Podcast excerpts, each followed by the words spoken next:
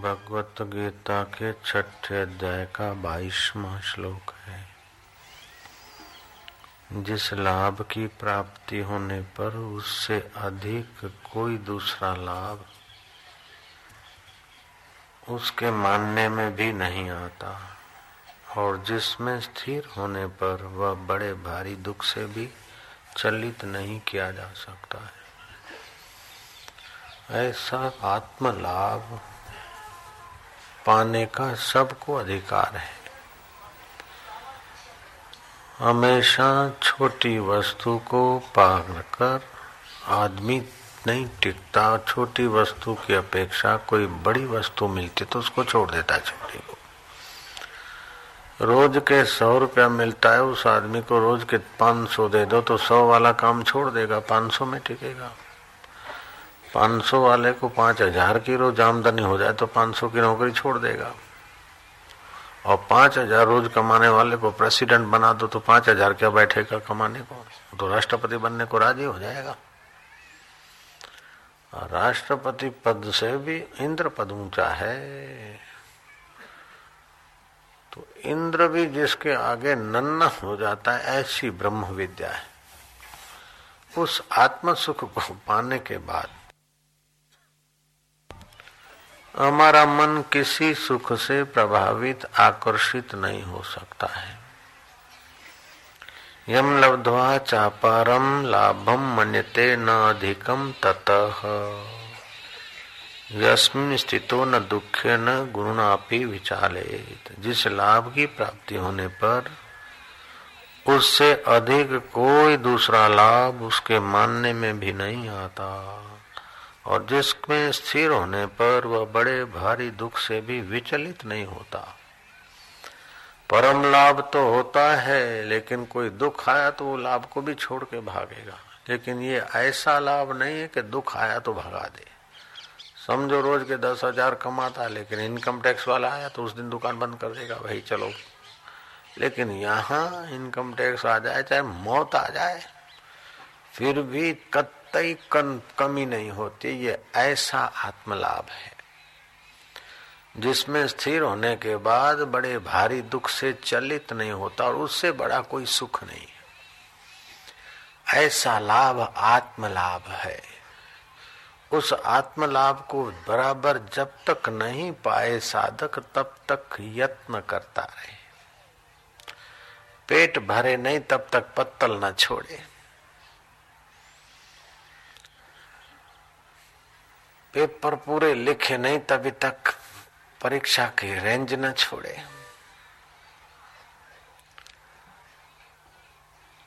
थकान मिटे नहीं, नींद खुले नहीं, तब तक बिस्तर न छोड़े। और मंजिल मिले नहीं, तब तक साधना न छोड़े, लगा रहे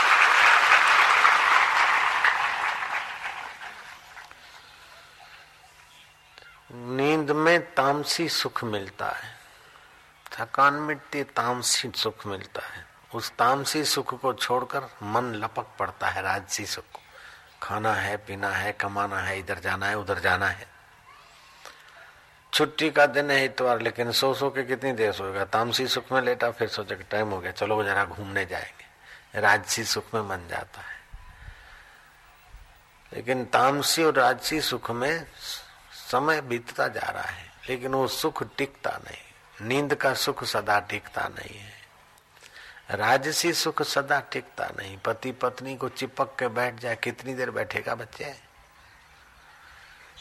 लवर, लवरी चिपक के बैठे, कितने दिन बैठोगे? चिपक। के नहीं टिकेगा। उबेंगे, थकेंगे। पिक्चर के सामने आँखें फाड़ के कितने दिन बैठेगा? उबेगा। धाकड़ दिना दिन कितने घंटे सुनेगा? उबेगा। नाक को सुगंध पे सुगंध, बढ़िया सुगंध दिखाते जाओ। कितनी देर सुगंध लेके सतत टिकेगा? उबेगा। या तो सुगंधित तो वस्तु नष्ट हो जाएगी, या तो सुगंध सुगने की इच्छा, रुचि मर जाएगी। या तो सूंघने का साधन नाक की इंद्री खराब हो जाएगी। ऐसे ज़्यादा पिक्चर देखे तो आँखें खराब हो जाएगी, या तो पिक्चरें खत्म हो जाएगी। या तो बान हो जाएगी। लेकिन वो परमात्मा का सुख ऐसा नहीं कि आँख खराब कर दे, नाक खराब दे, कर दे, उबान कर दे, थकान कर दे। अपितु परमात्मा का सुख नित्य नवीन रस और उस सुख के आगे बड़ा भारी दुख भी चित्त को चलायमान नहीं करता। ऐसे पुरुष को जिसको आत्म सुख मिला है, वो राजा बनकर राज्य करता है, लेकिन राज्य चला जाए तभी भी उसके चित्त में चोट नहीं लगेगी। ऐसा पुरुष भिक्षा मांग कर खाए तभी भी अपने में दीन और लघु ग्रंथि नहीं आएगी।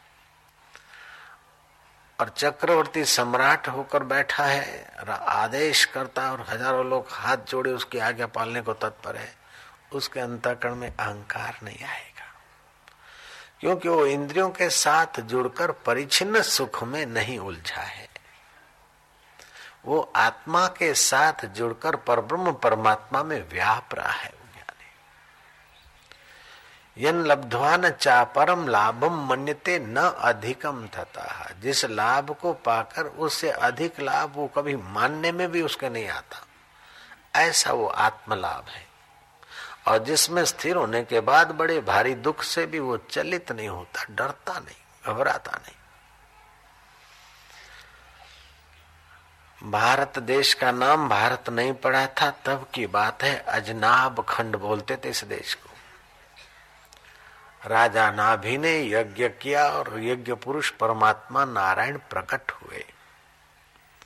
ब्राह्मणों ने भगवान नारायण का स्तवन किया और प्रार्थना की कि राजा नाभि साधु संतों का। ब्राह्मणों का बड़ा सेवक है, सदाचारी है, प्रजापालक है। और सब कुछ है हमारे यजमान के पास केवल। उसकी गोद खाली है। और हम चाहते कि हे नारायण, आप जैसा ओजस्वी, तेजस्वी बालक हो। नारायण ने कहा, मेरे जैसा तो भाई मैं तो नारायण का अंशावतार, भगवान नारायण का ओज, राजा नाभि के घर प्रगटा। होनहार पत्ते के होते हैं चिकने पान, हाथों में, पैरों में शंख, सुदर्शन, पद्म आदि।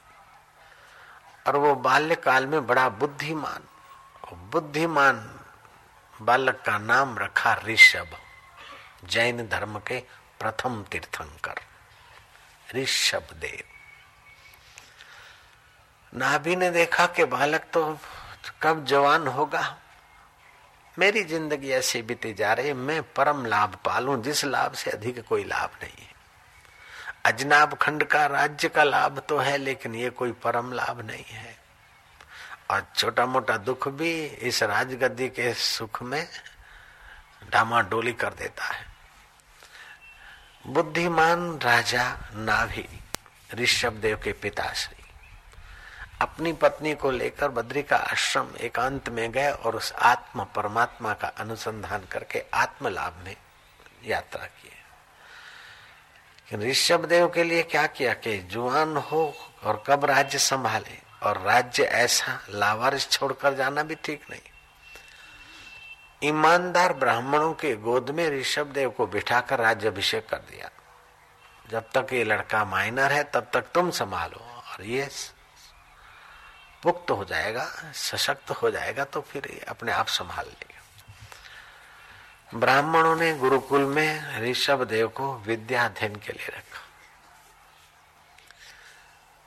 ऋषभ देव युवावस्था में आए राजकाज की संभाल लेने के योग्य हुए राज संभालने लगे।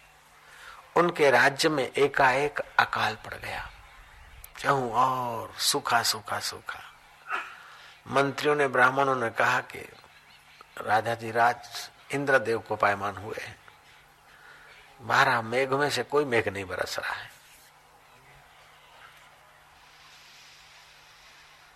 समझ गए ऋषभ ध्यानस्थ हो गए, अपने योग शक्ति से अजनाब खंड को हरा भरा कर दिया बारिश से। इंद्र संतुष्ट हुए और इंद्र ने कहा कि मैं तुम्हारी परीक्षा लेने के लिए सूखा किया था। मेरी जयंती नाम की कन्या है, मैं वीरवान पुरुष को अर्पण करना चाहता था। तो तुम्हारी परीक्षा ली कि तुम्हारे में दम है कि नहीं, बल है कि नहीं? परंपरागत पिता की गादी मिली कि नारायण का ओझ है तुम में। वो देखने के लिए मैंने अनावृष्टि की, आप योग्य है मेरी कन्या के लिए वर। देवताओं का राजा इंद्र और भारत के युवराज को अपनी कन्या देने के लिए आया है। और आज का युवर प्लास्टिक की पट्टियों के पीछे गिगड़ गिगड़ करके अपनी कमर तोड़ देता और चेहरा बुढ़े जैसा बना देता, कितने शर्म की बात। है जीवन में संयम भी चाहिए। तेज़ी से साइकिल आ रही सिपाही ने विसल मारी, साइकिल रोको रोको रोको। लाइट नहीं है, चालान करूँगा, वो साइकिल वाला बोलता है, सिपाही, हटो हटो, ब्रेक नहीं है, तुम पर गिरूँगा। तो अपने जीवन की गाड़ी में ज्ञान की ज्ञान की बत्ती चाहिए और संयम की ब्रेक चाहिए। ऋषभ देव में ये था। अपने यौवन को बिखेरने वाले जवानों में से नहीं थे ना भी राजा ऋषभ देव जो जो वीरवान हुए हैं जो जो यशस्वी हुए हैं, वो चाहे संत हुए, चाहे राजा हुए, चाहे कोई सेनापति हुए, नेपोलियन बोनापार्ट, ओकली गाँव में पढ़ते थे और जिसके घर रहते थे, लॉजिंग बोर्डिंग का पैसा देते थे उसको कॉलेज करते थे। तो सलून वाले के घर रहते थे, हजाम की पत्नी जरा युवती थी और हजाम थोड़ा बुढ़ा था तो वो नेपोलियन को जरा हँसी मज़ाक करके अपने तरफ़ आकर्षित करती थी। लेकिन नेपोलियन उसके चक्कर में नहीं आया। पढ़ने में डटा रहा। और समय बीतते जब वरिष्ठ सेनापति होकर उकली गाँव में आया और पूरा सीधा सलून पे गया। मिसिस नाई मिसिस हजाम से पूछा उसने कि हमने सुना है कि नेपोलियन यहाँ रहता था। उसने कहा हाँ, हमारे घर में रहता था। वो पहचान नहीं सकी कि ये बड़ा सेनापति वही हमारे घर का बच्चा नेपोलियन था। नेपोलियन ने पूछा वो कैसा था? बोले ही इज़ नॉट हार्ट इसको हृदय नहीं था। नेपोलियन ने कहा अगर तू जैसा हृदय चाहती है ऐसा हृदय वो रखता और तेरे चमड़े चाटने में लग जाता तो आज ऐसा वरिष्ठ सेनापति नहीं हो सकता था। मैं ही हूँ नेपोलियन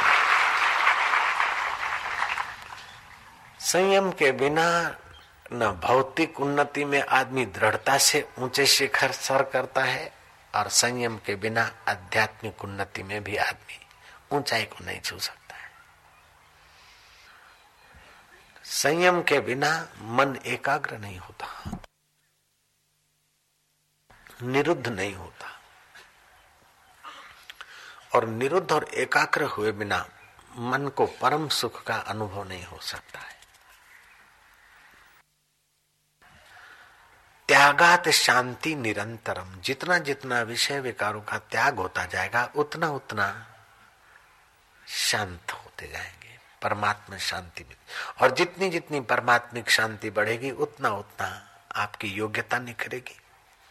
आवश्यक सामर्थ्य मिलेगा और अवांछनीय वृत्तियाँ अवांछनीय जो दोष हैं, वो निवृत्त होते जाएँगे।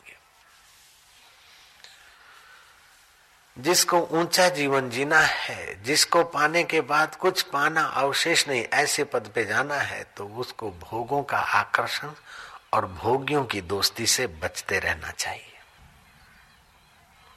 जैसा संग, ऐसा रंग।